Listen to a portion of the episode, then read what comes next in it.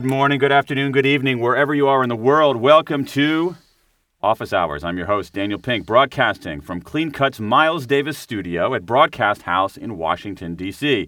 Thanks for being one of the tens of thousands of people around the world listening on the web or through iTunes. Now, we all have a pretty good sense of what it takes to succeed. At least some innate talent, lots of hard work, and yes, a little luck. Talent, work, and luck. That's the equation for success. T plus W plus L equals S. But today's guest, Adam Grant, says there's another variable that we've overlooked our reciprocity style, how we negotiate our rich and complex interactions with others. Most of us, Grant says, are matchers. You do something for me, I do something for you. Some of us are takers. You do something for me, and, well, that's it. And some of us are givers. I do something for you without necessarily expecting anything in return. But who fares best? The givers, the takers, or the matchers? Adam Grant delivers the answer in his remarkable book, Give and Take. It was a huge bestseller in hardcover. Now it's out in paperback. Adam is the youngest tenured professor at Wharton, where he also happens to be the professor most highly rated by his students. Fortune magazine named him one of the 40 best business professors under 40. He publishes prolifically in both academic journals and the popular press. And guess what? He's also a giver. Adam Grant, welcome to Office Hours. Thank you, Dan. So, give and take, reciprocity. How do you settle on this topic? Well, I had a lot of students coming by, I guess, my office hours over the years, and they would ask for career advice. Uh-huh. And usually they would say, My long term goal is to try to help others and make a difference. So I'm going to try to accumulate as much wealth as I can for 35 years and then start giving back. Okay. And I just thought that was backward. Hmm. That, yeah, there are some people like Bill Gates who succeed first and then give back a lot. Right. But most of the successful people I knew were giving from day one. And it wasn't philanthropy or volunteering, it was just everyday acts of helping others. And mm-hmm. I tried to convince my students that that was a path to success, and they thought I was crazy. And and well, they said no, there's no way I'm going to be taken advantage of. What was their response to that? Yeah, they were they were afraid of the takers. Uh-huh. So they, they might be givers with their family members and their close friends. Right. But they walk into the workplace and say, no, no, no, I've got to protect myself. Right, right. And so, and how did you disabuse them of that? I mean, because you do a good job in the book of not just saying in a kind of nicey nice way. You actually make a, a pretty rigorous evidence based argument for why givers, with some caveats, why givers are the ones who fare best. That was where I started. I didn't have as much evidence when those conversations were first going on. But as I compiled more data, at least some of the students started to get intrigued. And I think when somebody starts thinking that an idea is crazy and then moves toward, huh, that's interesting, I think there's a story to be told. Interesting. So, how did you go? So, how did you go about pursuing this then? Well, in, in a lot of my research, I went into organizations and I tried to measure reciprocity styles. Okay. Uh, so in some studies, we had people rating each other on how many favors they did versus how many uh-huh. they got back. Uh huh. Uh in other cases, you might report how much you like helping others, or in a given situation, what would you do? Would you try to get stuff? Would you try to help, or would you try to trade evenly? Okay, so so it sounds like there are three different ways. One of them is f- essentially peer ratings. The other one is c- giving people a scenario and having them predict how they would behave. And the third one is essentially your sort of self-reports on your attitude or something Exactly, like that. or on your values. And are any one of those more predictive of who someone really is? Yeah, peer ratings turn out to be most accurate. Interesting. Uh, most people in self ratings think they're givers. Uh-huh. uh, I, I guess I mean this is just a it's a bias, right? Yeah. We, we all think we're better than others in every way. Right, and this right. Is, one of my another one of my favorite questions is is to go to a group of people. If you go to like a group of say 500 or more, and and say to people, how many of you think you're above average drivers? You get 90 percent of people saying that they're above average. We get uh, less than ninety percent on the giver question, Yeah. but still a lot more than there should be. Right. And uh, of course, every time somebody says I'm a giver, my default rea- reaction is just to say, "Nope, you're a taker." Why is that? Because no no true giver would go around sort of waving a flag Oh. saying, "Look how generous I am." Interesting. Interesting. Okay, so peer ratings give you a sense of, of whether people are givers or takers. Very much so. Um, and then um, and so and then what do you do? You take those ratings and then map it against some measures of success. Yeah, Frank Flynn at Stanford did this beautifully in a study of engineers, where the engineers in groups of 10 all rated each other on you know, favors done versus favors received. And then he measured their productivity, how much work they got done, as well as the number of errors that they made. Mm-hmm. And uh, then you can see that the basically the givers are more likely to finish last, and they're also more likely to finish first. Okay, that's interesting. So let's let's let's get to that. So the way that the success is distributed is that you see givers in, overrepresented on the bottom of the or sort of the you know on both sides of the distribution. So at the bottom and at the top if we're going to have a vertical distribution now. So uh, how does it let's let's take each one. How does a giver end up on the bottom? Make uh, it's pretty easy actually. Yeah. just say yes to all the people all the time on all the requests.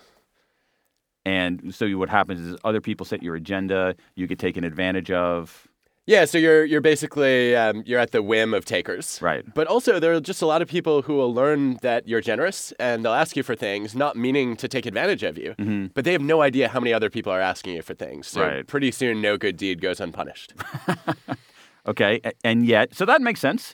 I mean, because you have to be. I mean, I think all of us have, as you're suggesting earlier, kind of a self-protective instinct. Don't take advantage of me. You know, I want to be a decent person, but I don't want to be stepped all over. And so these people maybe don't have the checking mechanism, so they end up getting stepped on. But yet, on the other side of the spectrum, the super successful people, they're doing well because they're givers. So what do they do that the people at the bottom don't? Yeah, that, that was a big surprise for me uh, that the, the givers were overrepresented at both extremes. And when you compare successful givers to takers and matchers, you can find a, a series of advantages. Okay. Uh, one is that they build stronger relationships and reputations. All right. I think that's probably the most obvious reason that givers succeed. Uh, but interestingly, it turns out that the, the matchers are a really big engine of that. What do you mean? So, matchers are basically the people who believe in an eye for an eye, a just world, what goes around comes around. Right. And when it doesn't, they feel like it's time for them to become the karma police. Oh, uh huh. I And like that. That Uh, kind of works in both uh-huh. directions. So matchers hate seeing takers succeed. Uh, if you were a matcher and you see a taker win, you feel Uh-huh. like it's just your mission in life to punish that person. Interesting, interesting. So you have basically the group enforcing these norms. Now, again, let's take a step back here. Um, matchers are the largest group. They are. And this, this makes it tough for takers because, you know, if, if you go and burn a bridge somewhere, Mm-hmm. you can't just start over fresh in a new relationship because the matchers are the ones who are making sure that your reputation chases you. Uh huh. Uh huh. And so, so give us some, some some specifics of how they actually how they actually do that, either from the research or from from from anecdotes. Like like you know, you're the you're the karma police, you're the karma cop on the beat. what, what do you you got your nightstick in your badge? What do you do? Well, some, I think the boldest matchers will directly try to undermine takers. Nice. Um, they'll feed them false information. They try to sabotage them. But most matchers choose a more subtle but equally deadly ancient weapon, Nice. uh, which you know is called gossip. Uh huh. Okay. Uh, it usually works something like this Okay. Don't trust this guy. He's a selfish bastard. Uh huh. And, um, you know, th- it's very specifically warnings about somebody having a history or a reputation for selfish behavior and, and Right. telling people, you know, you've got to watch your back if you're going to trust this person. Right, right. Now, give us a sense of how, as a social scientist, you collect the evidence of that. How, how, how do you how do you understand what is going on inside of organizations that these whisper gossip campaign is happening? Well, I wish I had been smart enough to figure out how to do that. Luckily, uh, Matthew Feinberg, Rob Willer, and a couple other social scientists uh, out in Northern California figured it out. So one of the things they did was uh, they, they brought people into the lab and uh, they, they gave them a bunch of choices about whether they were going to basically share resources or selfishly claim them for themselves. Okay. Uh, and they, they made it especially bad because you're put in a situation where somebody has shared resources with you and then you have a chance to either reciprocate, be generous, or give them nothing back. Okay. And then they had some people basically planted who were just extreme takers and were given to and then kept it all for themselves. And so then the question is, what do you do? Well, they bring in other people to interact with those takers. And first, you have a chance to write them a note. And uh, it turns out that something like 98% of people uh, were willing to write a direct warning saying, don't share your resources with this person. Interesting. Okay, so that's a fascinating kind of social ph- ph- phenomenon. So, but do the givers act as karma police, or do they just disregard the takers? So I think a lot of it depends on where you are in your evolution of, of a giving philosophy. Interesting. Um, what I find in general is that most givers start out just underestimating takers. and they assume that everybody else is like them and they're willing to be generous. And then they get Oh, burned un- a few un- times. Underestimating takers. Okay, so Yeah. sort of sort of some degree of naivete. Yeah, or just um, psychologists call it projection bias. That you know, I just I assume that everybody else shares my values, my attitudes, and so you know, I can I can just count on other people to do right by me. And then they get they get taken advantage of, and a lot of givers then overcorrect and say I'm only going to deal with other givers, Ah, which is bad because you don't have the matchers protecting you.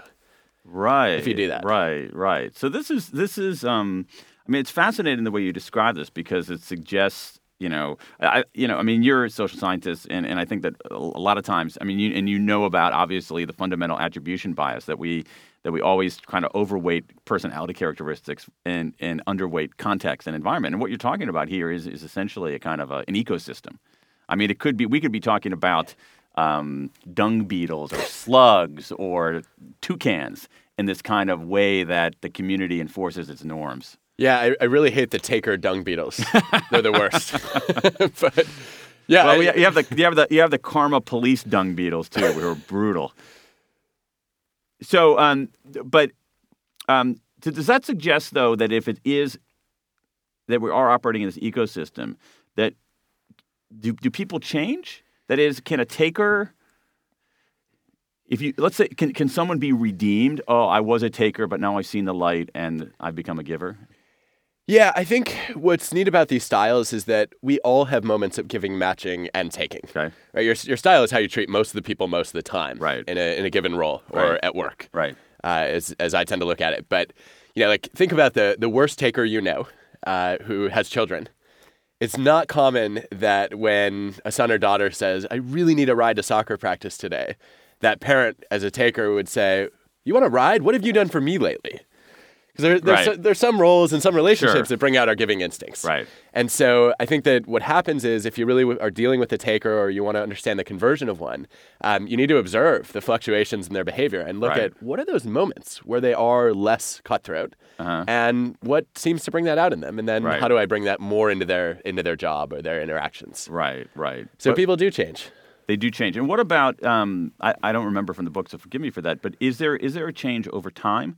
That is, is does someone's you know, you know, in their twenties, just starting out, I'm guessing maybe more of a of a taker, more of a matcher, and then over time, as they experience life and they understand the world a little bit better, they migrate toward givingness. You don't remember it from the book because I didn't write about it, but Oh. I should have. so the, I, th- I think the, the data seem to support that intuition. So um, Jean Twenge and her colleagues have uh, these studies showing that uh, millennials tend to be more narcissistic and entitled Hmm. than other generations on record. And a lot of people look at that and say, well, this is bad news for generations. Mm-hmm. But it actually turns out that the age and development effect swamps the generation effect.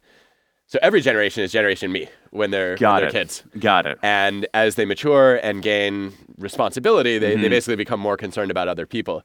There's some uh, really neat data on this by Dan McAdams at your alma mater, Northwestern, uh, who who shows that uh, people get a you see a big spike in, in generativity Yeah. at midlife, where um, that it's a specific form of giving about helping future generations. Right. Generativity is more sort of you're, you're concerned about your legacy and what you're leaving behind. Yeah, and part of that is sort of I, I want to be remembered, but part of that is I really want the next generation to be better off than we were.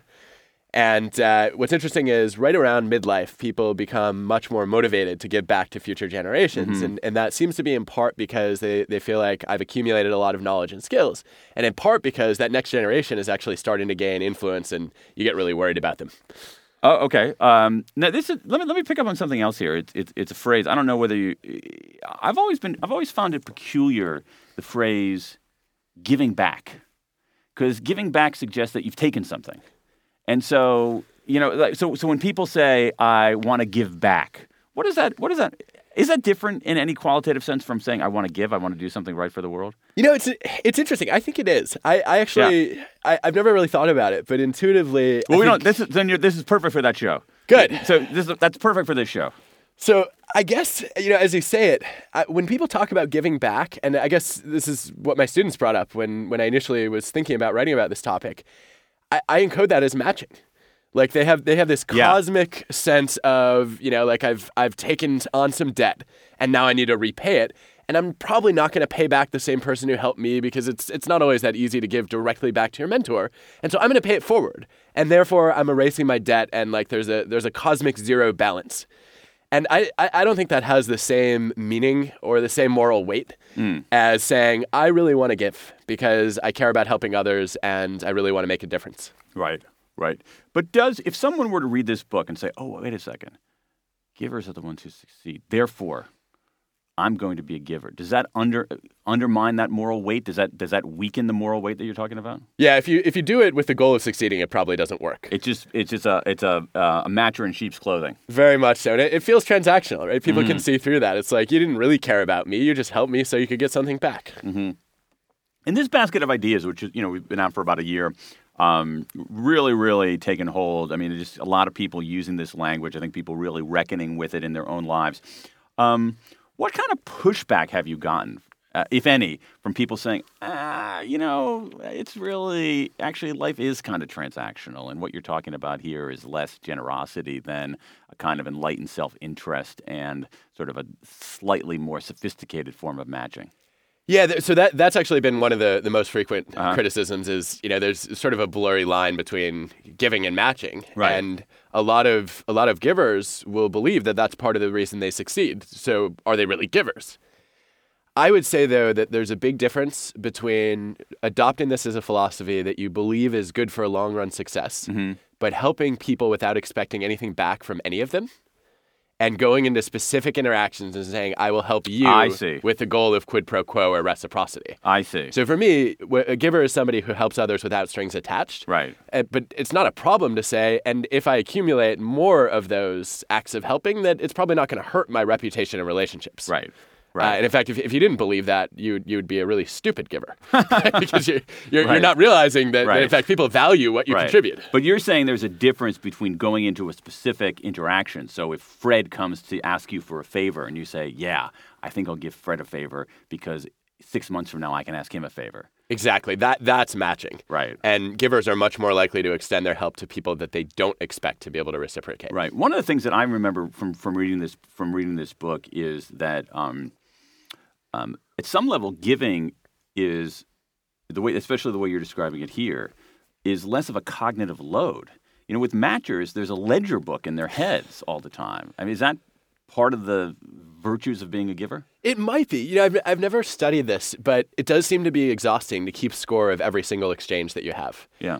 And I think that as you go further and further to that, that extreme, it may drain you more. Mm-hmm. And I can imagine that you know givers are, are able to conserve some of those cognitive resources, but you don't want to push that too far in the other direction because givers who are unwilling to match with takers are in big trouble. Givers who are unwilling to match with takers. Okay, tell me what you mean by that. So if, if you're dealing with somebody who you know to be a taker yeah. or you've been warned about in a pretty serious way, yeah. then you probably don't want to help that person with no strings attached unless it's very low cost. Do you want to help that person at all?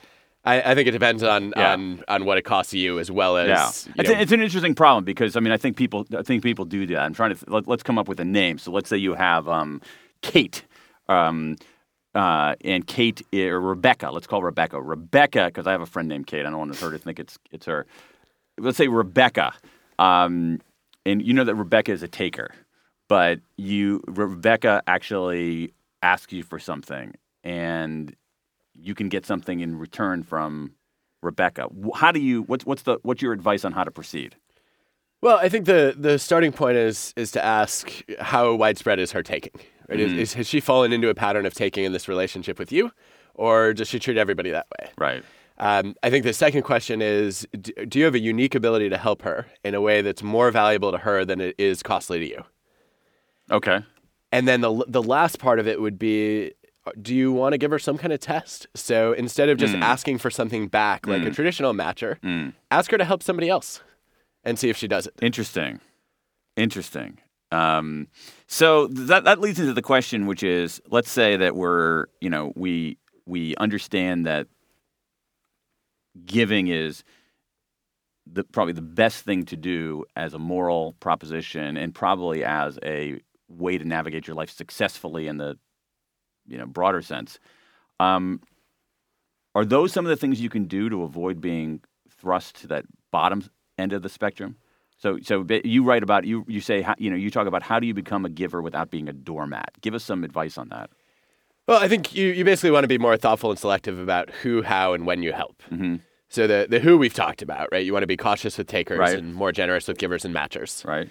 The how, I think, is, is probably the most counterintuitive part of Hmm. this. Um, failed givers tend to be generalists, jacks of all trades.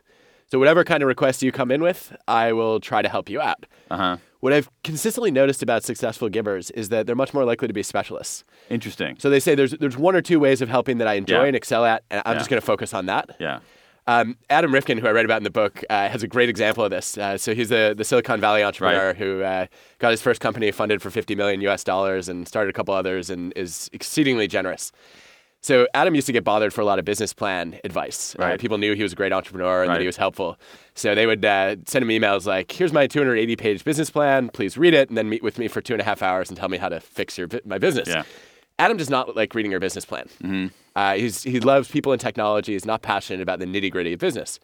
And so one day he decides that he's going to focus on a form of giving that he does love, which is making introductions, Okay. connecting people. So he decides that he's going to make three introductions every day. And he's done that for the last 12 years, every single morning, uh, which I, I think is staggering. So three introductions a day. Uh, we'll call that a thousand introductions a year. So twelve thousand introductions. At least. Uh, I, would- I would expect more because he also does this spontaneously when it's Right. not part of his three day plan. Right. Uh, but for, for Adam, it's great because it, it falls in the category that he calls a five minute favor. Right. You know, it's it's high value to other people, very low cost to him, Mm-hmm. and so he can make a few introductions and then move on with his day and get his own work done. What's uh, there are two other I think great Mm-hmm. How does he virtues. how does he decide to do, how does he decide to do that? I mean, at some level, it's a little bit in you know every once in a while I get annoyed if someone says basically without asking my permission. Um, Dan, meet Hector. Hector, meet Dan. I think you guys would enjoy knowing each other. I'll check out from here. Yeah, I mean, I, I, really like the fact that uh, venture capitalists have started talking about the double opt-in introduction. The double what? Double opt-in. Oh, double opt in. Got it. So I'm Uh-huh. going to check with both people to make sure that they're interested in making the connection. Uh, you know, I think there, there's probably some, there, there might be some times where that's not necessary. Like you have somebody that you've done 14 favors for. Right. It's probably reasonable then to, to just introduce that someone to someone else they can help. But, um, but you know, Adam will often check in and say, Do, "Are you two interested in being introduced first? And then, if if they are, there's even more buy-in, and it's a more effective introduction. If they're not, he's he's not taking with the intent of giving. Exactly. That's fantastic. So, so this idea of the five minute favor is is a really fascinating one. What are some other examples of that? So other examples, um, actually recognizing givers is one of the best ones. Meaning, So the, the people in, in your organization or in your life who are the most generous often get stuck in the shadows. And they're not going to go out of their way to self promote all the ways they're contributing to others. So if you can write a, a thank you note to their boss, ah, uh, if you can, you know, make sure that their reputation for you know going above and beyond the call of duty is well known. Uh, Right. Again, very small cost of time for you, but Right. could be very meaningful to them. right, right. It's a sort of it's the um, um, it's the citizen engagement squad of the Karma Police. I love that. They, you know, they're they're the ones who are out in the neighborhood talking to people. They're they don't have a billy club or anything like that. They're they're they're they're they're they have that role in the policing of all of this. That's exactly right. Uh, another one is sharing somebody else's work or ideas on social media, right? A, a quick tweet or Facebook post or LinkedIn post is a really nice way to draw attention to work that you believe in that someone else is doing, but very, very efficient. Right. So right. let's take this back to Adam for a Yeah. second. Um, we were, when we were thinking about this idea of being specialists, uh, one of the things he found was as he started making introductions, Mm-hmm. people stopped asking him for business plan advice because he actually he became known as Fortune's best networker and, Mm-hmm. and had a just an extraordinary group of people in, in his world. And why would you go to Adam for business plan advice? You could ask lots of people for that when the most valuable resource he can offer you is an introduction. Mm-hmm. So by specializing in introductions, he actually gets to dictate the kinds of requests that come to him Interesting. and sort of crowd out the other stuff that he didn't like doing. Right, right, right. So it's sort of the core competency theory of of of giving. Yeah, that makes sense. But I think that the ancillary effect of that, of basically it it shapes what requests come in, is actually really that's actually helpful to me because I get I don't get a huge number of requests, but I get requests, and sometimes they're all over the place, and I generally want to help, but there's some things I do better than others. and there's some things I enjoy doing better than other more than others. And the better known that is, the more likely people are to come to you for what you like to give. Right. So for those listeners out there, restaurant recommendations. Um, I don't want to read your book proposal though. Um, so let's talk a little bit about pull back a little bit. Talk about you. We're talking with Adam Grant. He's the author of Give and Take, Wharton professor, superstar uh, social scientist, and business school professor. How did you come to study social psychology? How did how did you end up in this field? So the, I guess the place it started was um, my dad and my mom had both been psychology majors. Oh, uh huh. I didn't know that until after I chose it. Interesting. Um, I, Now, what'd your mom and dad do for a living? so my dad's a lawyer, my mom's a teacher, Uh-huh. and um, I just thought that you And know, you grew up in in uh, in southeastern Michigan, not uh, not not far from other great cities in the Midwest. But uh, basically, um, I, I thought that phrases like self fulfilling prophecy uh, were just in the lexicon. ah And I, I didn't know that like my parents had, had just sort of picked up these insights about human behavior from some systematic study. okay. So it was, it was always in the background. And um, I guess I got really interested in psychology when, um, when I was uh, an athlete. I was a, a springboard diver. And I had to hurl myself off of, of platforms to hit the water at very, very high speeds. Now, platform diving. So I did mostly springboard, but as, Uh-huh. I, uh, as I accelerated my career, I got sent up to the 10 meter platform. Yikes. It was terrifying. Uh huh. Now, how old were you when you started doing this? Uh, when I started, I was, I was 14. Uh huh. And what impelled you to do diving at age 14? So I was addicted to video games uh, Uh-huh. that summer, uh, right before high school, and my mother was tired of me sitting inside all day. Okay. And one day she dragged me to a pool. Uh huh. And And- pushed you off the 10 meter platform. I wish. no, I, uh, there was a lifeguard on break uh, Uh-huh. who happened to be uh, like a state finalist diver, and he did a bunch of dives. I'd never seen it up close. I just thought it was fascinating. I said, I want to learn how to do that. Really? So it was really in that in that moment. Total serendipity. Uh huh. I love it. But I didn't, it turned out, uh, want to do that because like I would have all these horrible crash landings, and this feeling of being completely lost in the air was was just uh, probably even more frightening than the pain itself. And yet I had to overcome all of those fears to try to push myself to, to do new dives and, and know that I was going to crash and get lost. Right. And that was all about psychology. And so I, um, I transitioned from diving to coaching, and then I had to motivate other divers So to do that. so you dove in high school. I dove in high school, and then I dove in college. Uh-huh. And, And- when I retired, I, uh, I moved into coaching. And when did you retire from diving? I retired actually after my freshman year uh, Uh-huh. of college when I realized uh, I could no longer uh, compete with people who were more talented than I was by working harder than them. Oh, okay. So th- we haven't. I think we've mentioned this book on the show. The sports gene. you didn't have the innate diving gene, but you were able to, which is actually I think takes a huge amount of courage. I mean, it's not like playing tennis or anything like that. I mean, you are, as you say, throwing yourself in midair, contorting your body, and then crashing into this painful, spiky pond of water. Yeah, and I think people actually overestimate how much talent that does require at a basic level. I remember um, I had a, a phenomenal diving coach, Eric Best, who's who's one of my first role models as a giver. Uh-huh. And on the first day of practice uh, as a freshman, when I was trying out, he said, "You want the good news or the bad news?" And I said, "Start with the bad news." He said, "Well, basically, diving requires flexibility, explosive power, and grace, and you can't touch your toes, you can't jump, and you you basically look like Frankenstein walking down the diving board." He said, but the good news, I'm like, there's good news. he said, diving is a nerd sport, and it attracts all the people who are, you know, too slow for track and too weak for football. And uh, so I have this philosophy: I will never cut anyone if you want to come to practice. Wow. And so he, he brought me onto the team. That's fantastic. Okay, so so this is giving you uh, so your your experience as an athlete is giving you an insight into um, psychology, and so you're in college, you're undergraduate at at Harvard, and did you come in to college saying, you know, I want to study social science or I want to study humanities, or you just said I just want to.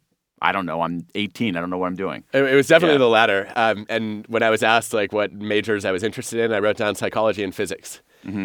I, I- I guess Because Mm-hmm. they I- started with P. Yeah, and Yeah. and because they were both about understanding the world. Okay. Uh, but I, I quickly realized that uh, the kinds of things that I was interested in doing were going to make more use of psychology than physics, Right. and that the social world I thought was actually responsible for more problems than the physical world. Right. Okay. So I, I, I chose psychology, and then uh, after taking a couple of psychology classes, one of the professors invited me to join her research lab, and Oh, I uh-huh. didn't even know what research was. Right. I thought professors were, were teachers. And I found out, no, there's this whole other side of it. And I love the research and uh, wanted to try to make it practical. Uh, great, and so and then you ended up actually obviously graduating from college and then going to get a degree in organizational psychology. So You got was, it. There was something about organ like psychology in the realm of organizations that was appealing to you. Yeah, so um, so when I started in social psychology, we were doing a lot of research uh, in the lab, and undergrads would come in. We would subject them to experiments, and I thought the results were interesting. But it bothered me that the people who participated in our studies didn't benefit from them, other Ah. than getting paid, Uh huh. and that the knowledge was then supposed to somehow go from collecting dust in a journal and hoping that like my mother would read it, Uh-huh. maybe, to then you know like benefiting other people. And um, I was uh, around the same time I was working as a, a manager at an, an advertising and publishing organization. Mm-hmm. And I found myself, although I was supposed to be like managing a budget, I Mm-hmm. spent all my time thinking about how do I hire the right people? How do I motivate my staff? Interesting. And I saw all the applications of social and personality psychology to work. Got it. and it. I said, that's it. That's what I want to study. Got it. Got it. That's fascinating. Um, the the what I find impressive is on on both the stories is sort of the degree of openness to possibility, the degree of openness to experience. I'll give you something else. I'll give you an example. I was at a graduation not too long ago, and and the the dean asked these graduating students, um, stand up if what you decide what you're graduating in, the major you're graduating in, is the major you started in, and over half the students stood up. I was shocked by that. And so, to me, I mean, there might be something about the directness of that that, that, that that's appealing, I think, in some cases, but it also suggests not quite enough openness. So you came in and sort of were open to experience in your in college, and that took you down a path that is interesting and fulfilling and valuable to the world. It's it's interesting. Uh, I, we're both fans of Angela Duckworth's work on grit, but I think that that graduation story you gave is is an example of sort of the dark side of grit, um, which uh, which psychologists like to call escalation of commitment to a losing course There of action. go. Right. Uh, Right. Where you, you basically you get into something and you're like, all right, I started this, I've got to Right. finish it. I have all Right. these sunk costs, and I don't want to look like I made a bad choice. And I think that, that far too many people get stuck in those traps, as opposed to saying early on, I'm going to try something out and see if it's a good fit before I put all my eggs in that basket. Right, right. If there's one, there, there are many principles of social science that I wish people had a better understanding of in navigating their own lives. Sunk costs is one of them. I find people have a very hard time getting their mind around that.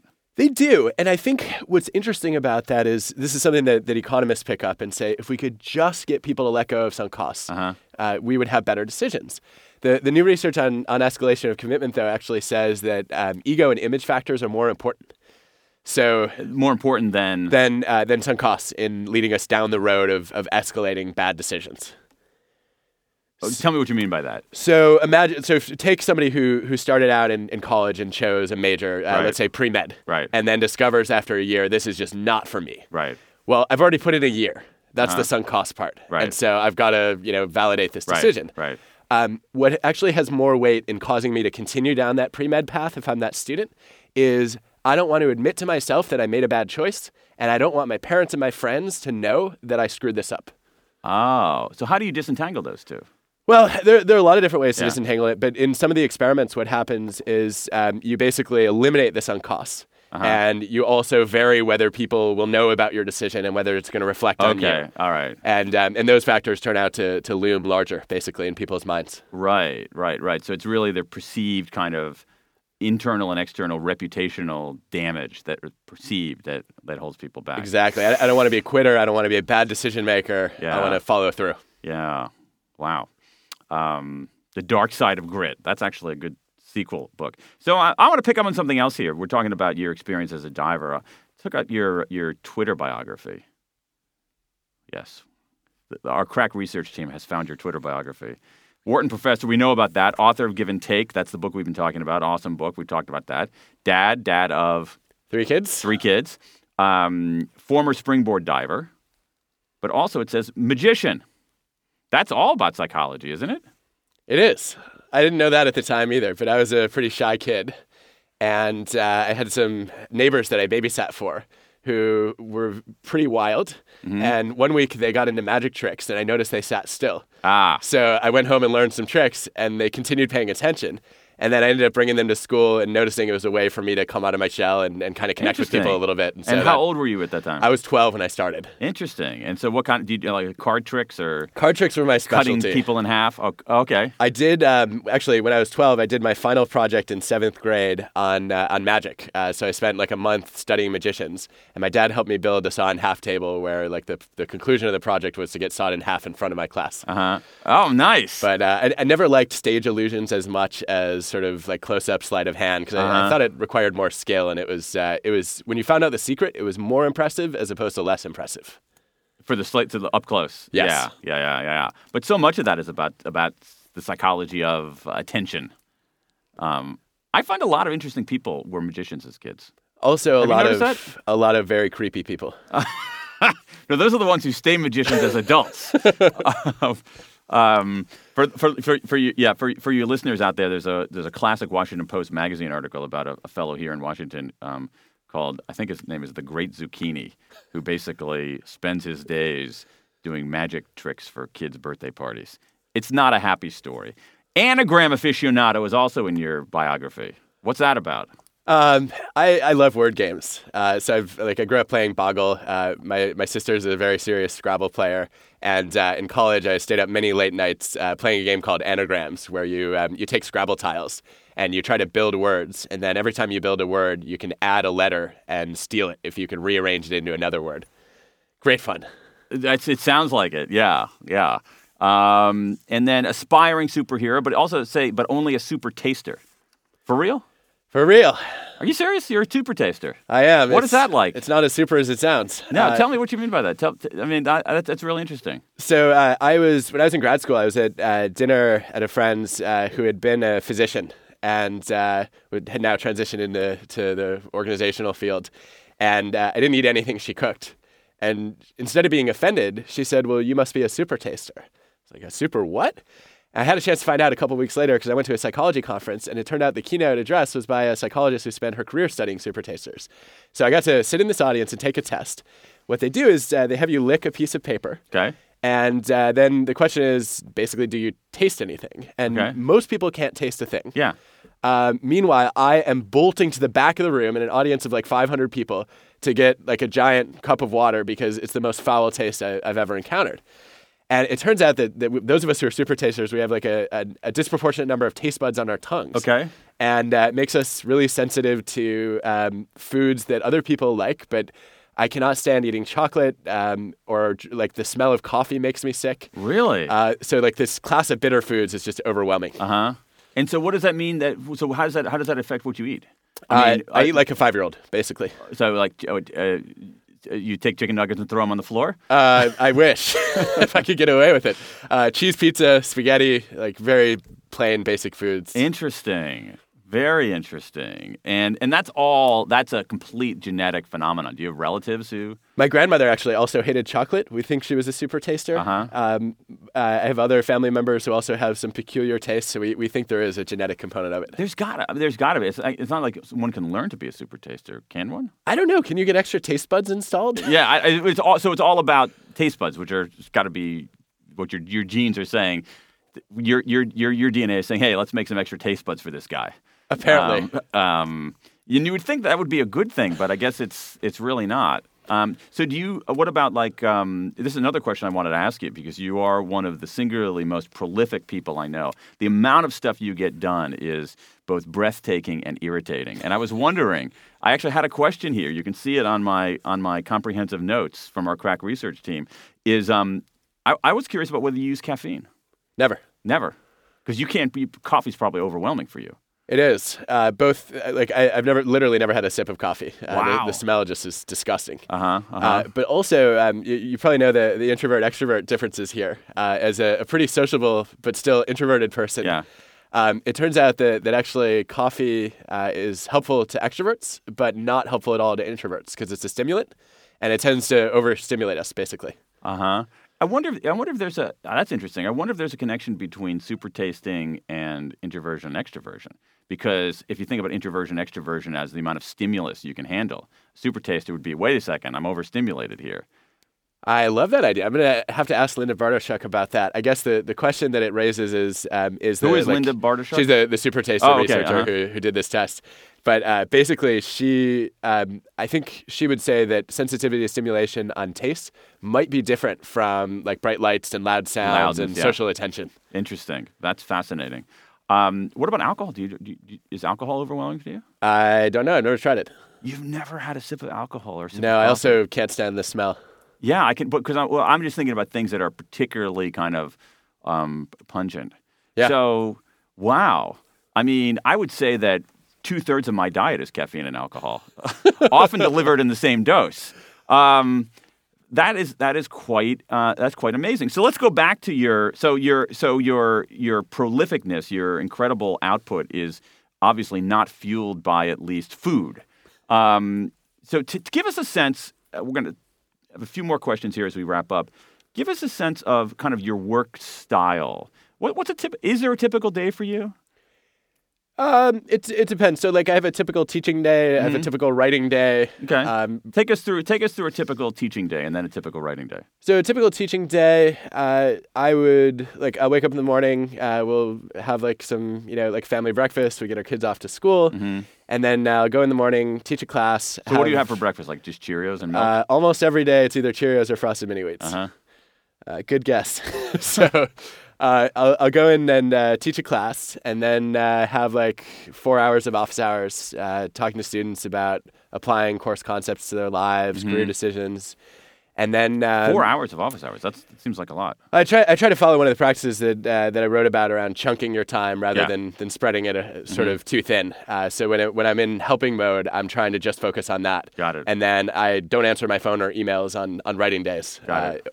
which we'll get to. But um, after about four or so hours, so office hours, I'll, I'll come home. Uh, basically, afternoon and evening is family time. And then uh, after our kids go to bed, that's usually when I catch up on email and uh, find other excuses to uh, not make progress on the things that I should be doing.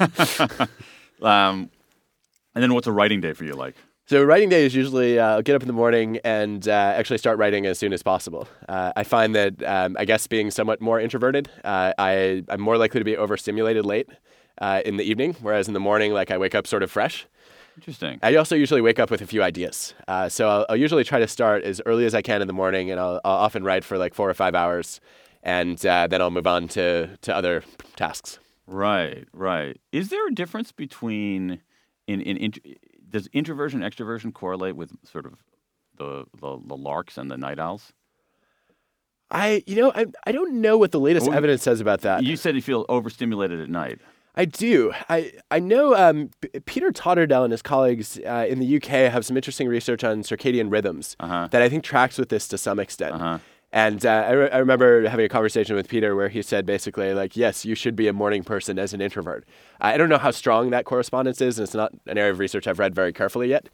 But um, I think that it just it intuitively makes sense to me that you know as, as the day goes on, my ability to do cr- creative thought sort of tends to wane unless I've had sort of an unusual day. Yeah, yeah, that's interesting too. Now you've also done. We're going to wrap up here in a moment, though. But you've also done some pretty interesting research on introversion, and extroversion. Uh, One one thing that I think our listeners might be really interested in is is introverted and introversion and extroversion as it relates to leadership. Tell us a little bit about what you found there. So I remember uh, this must have been about eight years ago. Uh, uh, an aspiring journalist named Susan Cain walked into my office when I was a graduate student, Uh-huh. and she said she was thinking about writing a book on introversion. And uh, a, a mentor of mine had connected us and said, uh, you know, Adam studies psychology and work; he might have some insights. And she asked me, "What do we know about introverts and leadership?" And I, I looked at the evidence and I said, not a whole lot, because all these studies show that extroverts are more likely to be chosen as leaders and they're also more uh, more likely to be rated as effective as leaders. I could not find any compelling evidence about whether extroverts really made good leaders. Interesting. Uh, so we know they want to lead. We know people think they're good leaders, but are they? And uh, Susan ended up writing ended up writing quiet, obviously. And uh, Oh, I, and office hours. An, another office hours guest. so uh, with that, uh, it was it was a great opportunity to say, well, can we gather some data about the real effects? Uh, and I never would have done that had I not sat down with Susan and had that conversation. So uh, with uh, Francesca Gino and Dave Hofmann, two wonderful colleagues, uh, we gathered some data. Uh, as you know, one of the, the studies was in uh, a national pizza chain. So think Domino's, except not Domino's. Okay. And uh, we had store leaders who were in charge of, of, each of the stores rate themselves on an introvert to extrovert spectrum. Okay. And then we tracked store profits. Uh-huh. And we found that on average, there was no difference between introverts and extroverts. Mm-hmm. But if you broke down the stores by the kinds of employees they had, if you had really passive employees mm-hmm. uh, who were basically looking for direction from above, the right. extroverts led more profitable stores. Right. Uh, they were the ones really exhorting their employees to put in a lot of energy and to work hard. But if you had the most valuable employees, proactive people who take initiative, who bring ideas and suggestions, introverted leaders actually get, got better results. Right. Um, introverts are more likely to listen to suggestions, and that gives them access to better ideas. They also left their proactive employees feel, feeling valued and validated, as opposed to sort of extroverts saying, "Well, stop stealing the spotlight from me. Go away I with see. your ideas." I see. I see. So if you have um, proactive employees, then generally introverted leaders are likely to be better. If you have less proactive, more folks who require greater direction than extroverted leaders. That's what our data suggests. Yeah, fascinating. Um, you also wrote um, recently for LinkedIn some advice about email. Uh, tell us a little bit about that. I thought it was I thought it was terrific. I, I, I, I emailed it to everybody. I'm so sorry for all of the people who are in your email inbox. Um, I, uh, you know, I, I guess uh, when Give and Take came out, uh, it, it sort of it changed the kinds of emails that I got. Mm-hmm. Um, when the, the New York Times wrote this piece, uh, a bunch of people read about my work, and I think they quoted my wife as saying, "I, I can't say no" or uh-huh. something to that effect. Right. So it was like a it was like a a, a, neon sign to takers saying, "Contact this person." Right. And I got about four thousand emails in three weeks from people wanting various things. Right. There's a certain irony to that of like you read this article about how giving can be a great strategy for uh, for having meaningful work. And then instead of going and helping other people, you try to get stuff from the person who wrote yes. about giving. Yes. I thought that was interesting. But I, of course, I wanted to try to help as much as I could. Right. I noticed that a lot of the emails uh, were not the kinds of emails that I was excited to respond to, though. And it was amazing how many people would, would ask me things like, Can you introduce me to the millionaires in your network? Assuming, first of all, that I know millionaires. Right. And second of all, that I, I was in a position to make that introduction. Right. Uh, I was also stunned. And then, by, well, you don't have your contact manager t- people tagged by net worth. Clearly not. Yeah, yeah. I should uh, for these people, but yeah. there were also just um, there were a lot of emails that came in that were uh, were just less grateful and polite than I would have expected. Right. And so at, at some point, I thought, okay, it'd be fun to to write down just the very basic rules that I would love for more people to follow. Give us a couple of them. Well, I think uh, I think one of the most basic ones is don't ask strangers for feedback. Interesting. Uh, so, Dan, when people email you asking to read their book proposal, how many book proposals do you have in a given week? I, I don't even want to know. How many? How many will? will how many get? are people asking you to? to well, read? you know what? I had a, actually I have on my on my on my website uh, contact information. It says I will not help you find a job or read your book proposal. So I'm hoping that, but I still get. Um, I don't know, not not that many now. Maybe three or four or five a week. I mean, that's a massive yeah. request, right? In terms yeah. of the amount of time it'll take, yeah. let alone the the number of other things right. you have on right. your plate. So I think it's you know it's much more polite to ask for something that you might be willing to do as a five minute favor, like would you be willing to take a look at my book when it's done and consider endorsing it? Right. Um, you know, by by contrast, right? It's a right. much more respectful ask exactly. of your time, and it's probably exactly. also going to be more helpful because you know I think your your name on a book is going to be more distinctive than you know if you actually sat down and edited. A lot of people could do that. Um, yeah. Yeah, uh, although a name on a book, I don't think is that.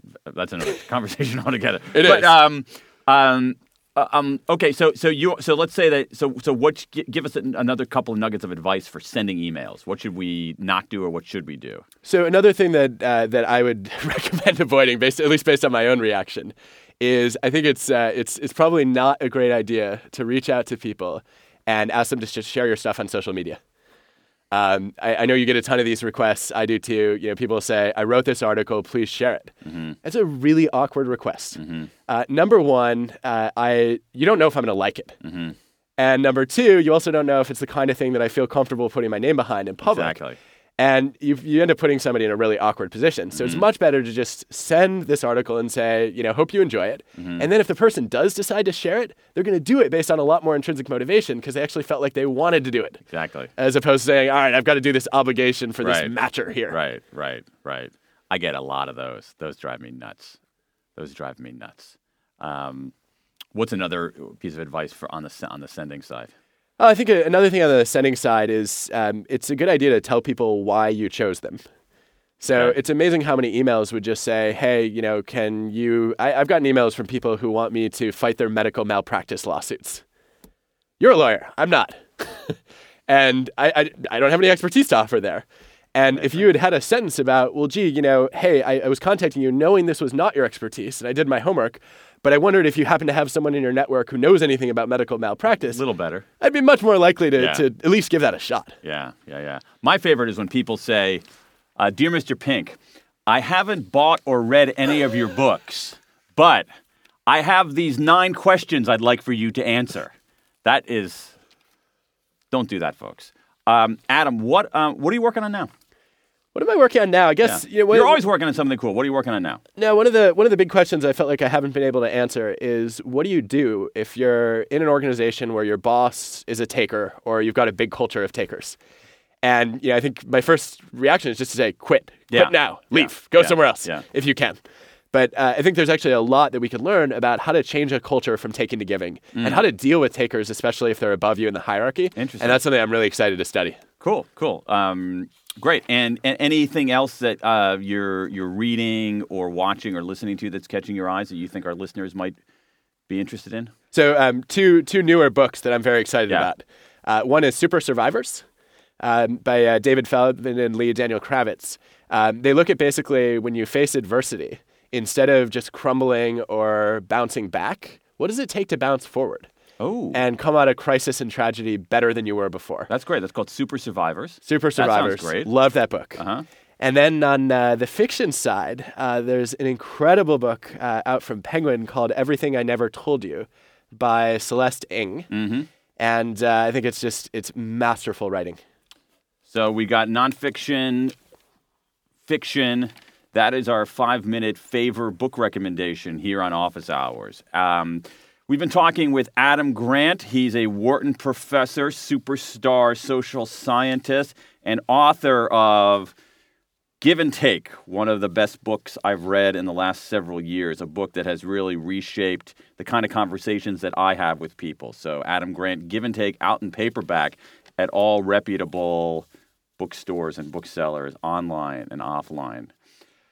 That's it for office hours. Uh, if you've missed an episode of the show, you ought to be ashamed of yourself. But you can listen to previous episodes on iTunes or on danpink.com. Until our next show, I'm Daniel Pink. Thanks for listening.